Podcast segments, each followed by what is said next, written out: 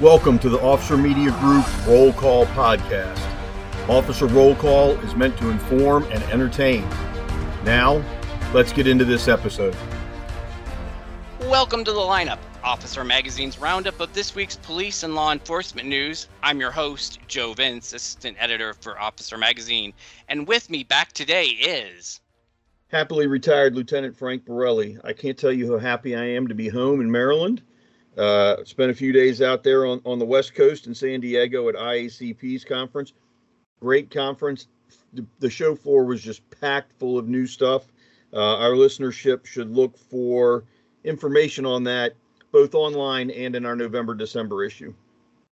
We look forward to checking that out. As always, we've got a packed show, so let's get right to it. Uh, first story comes out of Michigan. Um, this week, a report was released uh, looking at the uh, mass shooting at Michigan State University this past February, in which three people were killed and five people were uh, critically injured. Uh, in the report, the findings um, stated that uh, police and law enforcement acted efficiently and effectively in responding to the is- incident. Um, one quote that uh, characterized uh, the response said, "Police officers utilizing prior training for active shooter events were able to seamlessly and immediately deploy." Yeah, I, I like seeing this article, Joe. Uh, another quote from that article is, "The response in no way contributed to the prolongation of the incident, nor did it contribute in any way to additional loss of life." Excuse me. I think that's really a kind of a stab at the response that occurred at Uvalde, where it was unnecessarily long and delayed in some parts. Uh, I, I like to see reports like this that are positive about the police response. Eight months later, certainly they had a chance to look at every minute detail, while the officers had to deal with what they had to deal with in the heat of the moment with very uh, compressed decision-making time frames. But it's good to see. I'm, I'm glad to, to see this report praising the police instead of trying to find some place to place blame. And one of the things I found interesting, too, in the report is that one of the um, – Uh, problem areas was uh, the uh, self-deployed individuals, not just um, off-duty uh, law enforcement officers, but counselors and and other people who uh, responded to the scene in, in order to help. Um, I think it uh, was interesting that it pointed out um, just the the need now of um, law enforcement of having to deal with Good Samaritans, I guess, and and making sure that Um, they help the situation and don't create uh, more more problems. So interesting you make that point, because I think our virtual academy is the only place you can find a class on dealing with quote unquote good guys in or on uh, scenes of active shooter events, most especially not uniformed, legally armed. That's going to become a huge issue moving mm-hmm. forward. Moving on to our next story, and actually these next two stories um, highlight again the increasing dangers that uh, police are facing with uh, traffic stops and traffic enforcement. Um, first story we're going to start with is out of Maryland, and it, it, honestly, it's a story, it's a sickening story. Um, Montgomery County Police Sergeant Patrick Kepp Um, has lost uh, the use of his legs after a nineteen-year-old driver intentionally ran him down um, as the uh, officer was placing stop sticks. Um, this was a, uh, this driver was an individ- is an individual who has a history of provoking police into chasing him um, in vehicle pursuits. Um, In fact, uh, this injured officer had arrested uh, the uh, the nineteen-year-old previously um, for traffic violations, and um, the fact that this man intentionally drove at an officer out of his vehicle in the roadway, um, it, it's just it's just despicable, quite honestly. But I'm one hundred percent with you. And in, in the next article we're going to talk about, we're talking about officers out of their vehicles in general and the dangers they face. But I'd really like somebody in the judiciary. And, and listen, for, for the people who pay attention, my father was a district court judge in Prince George's County, Maryland, which borders Montgomery County. I have many friends that are Montgomery County police officers, sheriffs and deputy sheriffs. Uh, I have gone to training in Montgomery County. I can't tell you how many times I've been on this road uh, where this occurred. And this this bad guy, this, this criminal, this assailant, uh, he has been previously clocked doing one hundred thirty-six mm-hmm. miles an hour in that fifty-five mile an hour zone. During this chase in which this sergeant was hit, the guy was driving over one hundred ten miles an hour. Th- this goes beyond reckless driving, and I can't figure out why this guy had any access to a, a vehicle, uh, you know, and I know there's no way to prevent him from stealing somebody's keys or whatever. There's a limit to what you can do or what you can't do. But th- this is despic- absolutely despicable. This is attempted murder. Um, mm-hmm. You know, this this sergeant, I'll keep him in my prayers. He's now he's now paralyzed from the waist down as a result of being hit by this guy intentionally. This is uh, I, I don't know. This, this it's hard to put into words the kind of contempt you feel for somebody who has this kind of evil in their heart.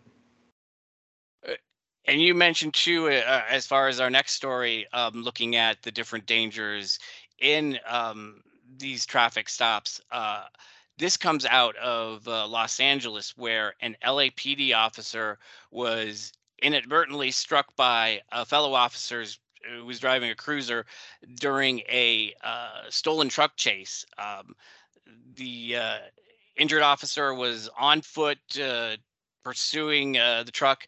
Um, this was towards the end of the chase, um, uh, which ended with the stolen pickup truck crashing. Um, but uh, dash cam video from the incident just shows um, the chaotic um, circumstances around uh, that can that can happen around chases and traffic stops. one hundred percent. So you, you look at all the dynamics of this. I guarantee you the officer that was driving the cruiser feels horrible mm-hmm. and is second guessing everything he did or she did. I don't know. The officer that got hit, Uh, obviously injured, paying a paying a penalty, but we don't know what they did and, and how their actions may or may not have affected the fact that they got hit. And I'm not trying to be critical. I'm just saying when you look at circumstances, you're not on the scene. We don't know if this officer's on foot uh, with his uh, all of his attention focused on the person he's trying to, to catch. Was he even aware of the fact that where he was running, there was traffic? Was he even aware of the fact he maybe takes a turn and he puts himself in harm's way? The officer that's driving the cruiser may have had no time to react and, and hit this officer. We don't know the circumstances. But at the end of the day, here's what I want everybody to understand. When you're on track, when you are out of your cruiser in or near the roadway, you're in danger. We have too many officers get hurt, and it is in some way, shape, or form related to traffic stops. Uh, and um, it's an unfortunate reality. We can't avoid it. We have to be out there doing the work. So uh, really keep pay attention. Keep your head on a swivel. Be alert to your surroundings, and don't put your, your fellow officers in any additional danger or circumstance where they cause you danger. We, we, we just, I know it's unavoidable. You can't avoid all the risks. We have to do all we can to mitigate them as much as possible. And fortunately, uh, the officer uh, in the dash cam videos, you see him able to get back up on his feet after um, the crash. Yeah, and not his, seriously injured, thank God. Right. So, moving on to our next stories. And again, uh, these are two stories that to go together. They're both about uh, bills that are um, moving through uh, different state legislatures. Um, first, we'll start in Pennsylvania, where uh, the Pennsylvania House uh, passed a bill banning police chokeholds. Um, it now, um, excuse me, advances through the uh, General Assembly, but in this uh, measure, it would uh, make it illegal for Pennsylvania police officers to use a standard chokehold when making an arrest. However, uh, it does have the exception that chokeholds in situations where the use of force is permitted, that's allowed. Um, it it it, so it seems me, a bit let me like get this straight. Let me let me get this straight. Forgive me for mm-hmm. interrupting you. So no. You have a House Bill four sixty-two uh, in, in Pennsylvania that says, we don't want you to use this, this standard practice, right? Standard chokehold, uh, except if the, the rules say you're allowed to. So what are they changing? This, this, to me, this is political theater at its best. According to this article, it would apply to any act by police officers that restricts one's breathing or blood flow to the brain and would expressly ban holding a subject face down on the ground or in quote-unquote prone restraint for longer than three minutes or after they've been restrained. Think about the wording. So that you, you got them in this chokehold and they're on their on their face. You've had to fight them into this position. They are now restrained. So now you're not allowed to do it anymore. So so once you have them restrained, you have to let them be unrestrained. That's the most ignorant thing I've ever heard. And then it says law enforcement wouldn't be banned from using chokeholds in situations where the use of force is permitted. So as long as you're in compliance with your use of force guidelines as they exist already, you're good to go. Again, political theater. This is a waste of the taxpayers' time in Pennsylvania. And a, a representative uh, who also is a former police chief uh, noted that the definition of chokehold is vague. Um, and like you were pointing out, you know, he was saying, it, you know, when you're in these physical uh, struggles, um, trying to apprehend a suspect, you're rolling around, you know, like when, it, yeah, when is it okay in the middle of the struggle for the chokehold and when isn't it? So we'll I mean, see honestly, how this. If I've got my arm around somebody's neck, it's because I'm I'm fighting for my life and they've tried to kill me, and therefore lethal force is, is justified. Otherwise, dealing with anybody's neck represents a threat to to my financial stability in the future because it's always going to be perceived as me trying to kill them, even if all I'm doing is trying to control them. So, but but again, this is political theater. And our related story um, out of Massachusetts, where uh, another uh, controversial piece of legislation is um, moving through that state. Uh, this is a gun reform bill um, that uh, a police chiefs group in the state uh, objects to uh, claiming that uh, it is going to actually impact legal gun owners more than it is the criminals that uh, the measure is designed to uh, combat.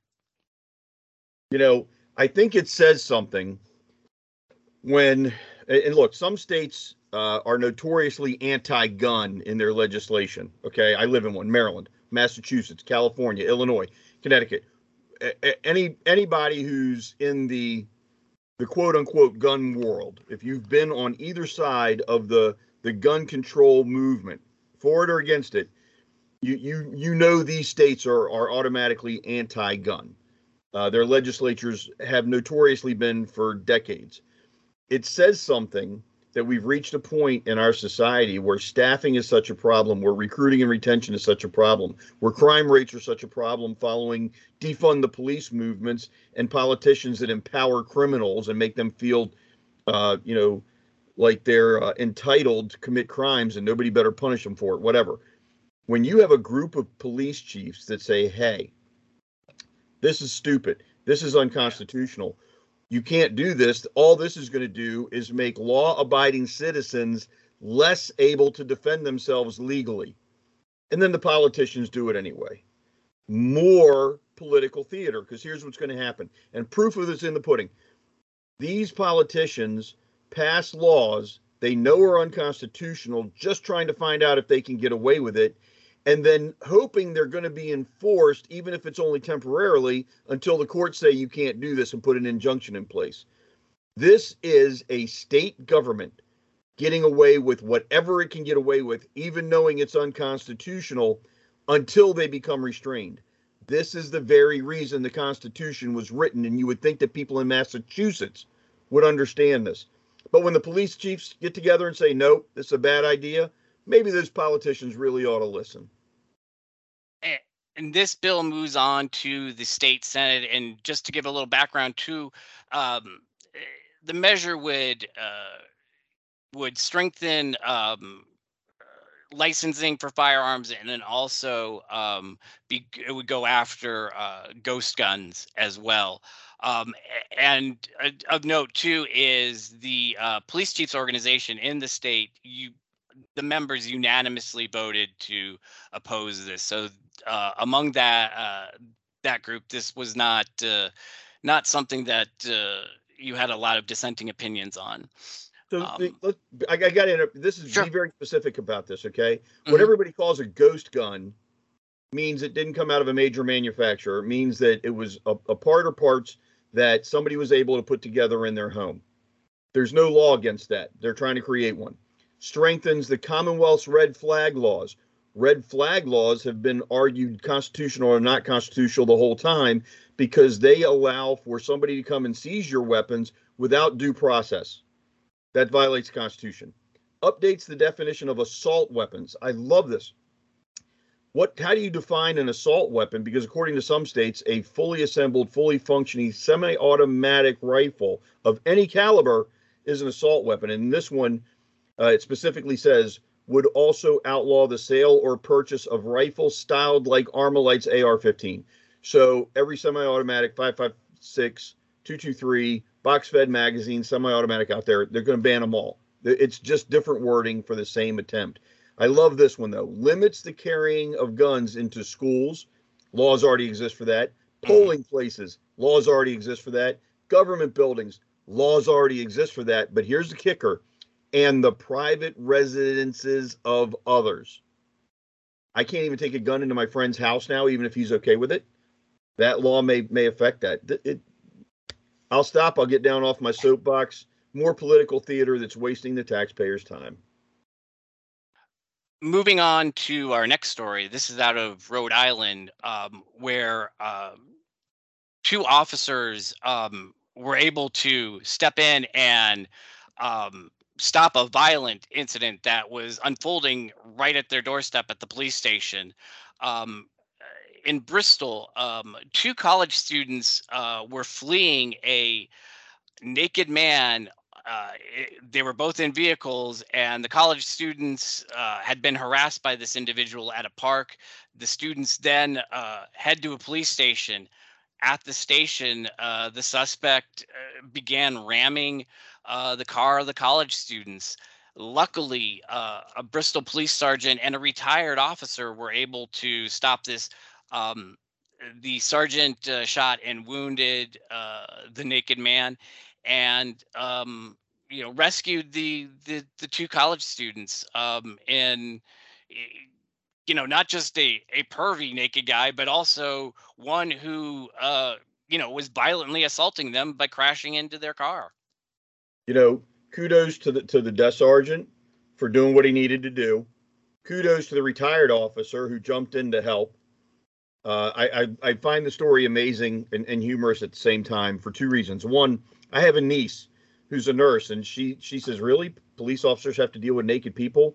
Because as a nurse, they do it in the hospital all the time, but she can't imagine under what circumstance law enforcement would have to deal with naked people. Well, guess what? People do dumb stuff out on the street, and they like to do it naked. Um, I arrested my fair share. Naked people in the middle of January, in the deep of winter, and they're out there naked. Uh, whatever they're on, whatever their their altered mental state is, whatever, we have to deal with that. And then I want to reach out to the dispatchers and offer them my congratulations and appreciation, because it's got to be hard not to just bust out laughing when you're dispatching officers to a call for a naked man doing anything or a naked woman doing anything. Um, you, you just have to shake your head at the stupid at, at, at the and, and look. Somewhere, someplace, somebody's going, oh, man, Frank just called this guy stupid. And for all you know, he's mentally disabled or mentally challenged or emotionally. Uns- yes, all that stuff's correct. Uh, to me, being naked, committing a crime is a stupid thing to do, no matter what your motivations or circumstances are. Um, I mean, no offense to this individual.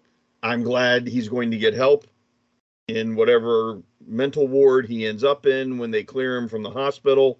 Um, kudos to the sergeant. Kudos to the retired officer. Uh, I'm glad the students weren't hurt. And I apologize then for using the term pervy. Um, probably a little step up from stupid, but uh, we're gonna we'll stick I it. You know in what? The... Some of these people are. Let's let's assume for a moment, because I don't think you should apologize for that. Let's no. assume for a moment this guy's not emotionally unstable, not mentally unstable. He just yes. gets his kicks walking around showing off his junk naked to college students. That's pretty pervy. I'm good with it, Joe. Staying in this uh, category of um, stupid criminals, uh, our next story comes out of uh, Phoenix, where uh, police were able to apprehend um, a suspect who was fleeing on foot and decided after running through residential uh, yards, he was going to take to the rooftops and um, in his little Mannix uh, jump uh, from one rooftop to the other, he unfortunately missed and ended up in uh, in a recycling bin, and uh, officers were able to uh, take him into custody. Um, but uh, this sounds to me like someone who thought, you know, that doesn't look that tough on T V and the movies. I can I can be like Spider-Man and and leap from rooftop to rooftop uh, and get away. Exactly. This is this is the Hollywood happened, and you found out you weren't. Um, I, I keep thinking of, what was it, the fourth Jason Bourne movie where they're running across the, the rooftops and leaping from building to building. And, um, you know, it's not hard when there's two or three feet in between the building. But when you think you can do a twenty-foot long jump and you can only do an eighteen-foot long jump, the reality of gravity kind of smacks you in the face along with the wall you hit. Or the uh, the recycling bin that you land in. And then you get up and try to run away and you find out, you know, Hollywood happened again. I can't outrun that dog. Um, and, and I, I like the, I, it reminds me of the meme where you have the, the, the police canine in court with his paw up on a Bible. And the, the line at the bottom says, "Yes, Your Honor, that's the bad guy who thought he could outrun me." You know, play stupid games, win stupid prizes. But uh, okay, we got another bad guy. I think all is good. And our final story, again, in the uh, stupid criminal category. This was a case of um, uh, a, a man helping out law enforcement by inadvertently turning sorry, himself that's a, in. That's a cool way to put it. Well, here was a man who was, uh, this is out of Alabama. Uh, he was wanted on outstanding warrants, one for attempted murder. Um, But hey, like any other person, you have car trouble. He experienced uh, car trouble, needed a jump start. So what does he do? He calls the Bristol Police Department. He doesn't and... call triple A. He doesn't call a friend. Exactly. He doesn't call the Ghostbusters. Nope. He calls the police department while he has open warrants. And as you can imagine, it ended the way that uh, you'd think it would end. Uh, police uh, were able to do a check. Found the outstanding warrants, one again for attempted murder, the other for leaving the scene of an accident with injuries, and uh, they took him into custody and uh, booked him into jail. Uh, as the uh, department statement said, um, let me see that, uh, how are you going to call the police to get a jump off and you know you have an outstanding warrant for attempted murder? He got a jump off to jail. So, I, you know, And I, I think it's interesting because I think this is the only place I've ever heard a jump start called a jump off. Exactly. But but whatever, uh, Lieutenant Hooten, one hundred percent with you. Why would anybody, knowing they have an open warrant for attempted murder, call and ask the police for a jump start? Because something's not right between their ears. Be- because they think they're not, that nobody knows. They think the police aren't going to check. I mean, I'm calling you for help. Why would you run me for warrants? Here's a reality for any potential criminals listening. If you interact with the police long enough, they're going to check to see if you have any open warrants. Why? Because it's an easy statistic. I get the warrant service. I get the arrest. It makes my personnel file look good. And if you invite me to come do it to you, rock on. I bring my handcuffs with me. And and criminals, like you said uh, earlier, Frank, call triple A. You know, get contact your insurance company um, and, and maybe keep tabs on whether or not you have um, outstanding warrants outside of, say, parking tickets. You know, with an attempted murder, that shouldn't be something that that slips your mind. Yeah, you, you should be aware of that. I mean, there are times people have open warrants and they're not aware of them. It's a very rare occasion, one in a thousand. Everybody else, call a friend, call triple A. Exactly. Anyway, yeah. And that uh, does it for us this week. Thanks again for uh, listening, and uh, I'm glad to have uh, Frank back in the seat. And thanks uh, again for Paul uh, Peluso uh, for filling in uh, while you were out. Yes, thank you to you both. Uh, I love doing these. I love doing these lineup podcasts, Joe, and uh, would encourage everybody. You know, we've been doing this for several months now, uh, got going on a year for some of our podcasts. Uh, go back and listen to them. Some of them are fairly entertaining, and we definitely have some award winners in, in the Darwinism file from Stupid Criminals. And definitely check out our new um, series um, on active shooter response. Um, it's a six-part series. We have uh, three parts up already. Um, it's uh, sponsored by FirstNet and A T and T. Uh, definitely check it out. It's, it's good listening. one hundred percent. Thanks, all listeners. Stay safe. Thank you for listening to this week's episode of The Lineup. Please remember, the opinions voiced are not those of Officer Media Group or Endeavor Business Media, but only those speaking those opinions themselves. Thank you and stay safe.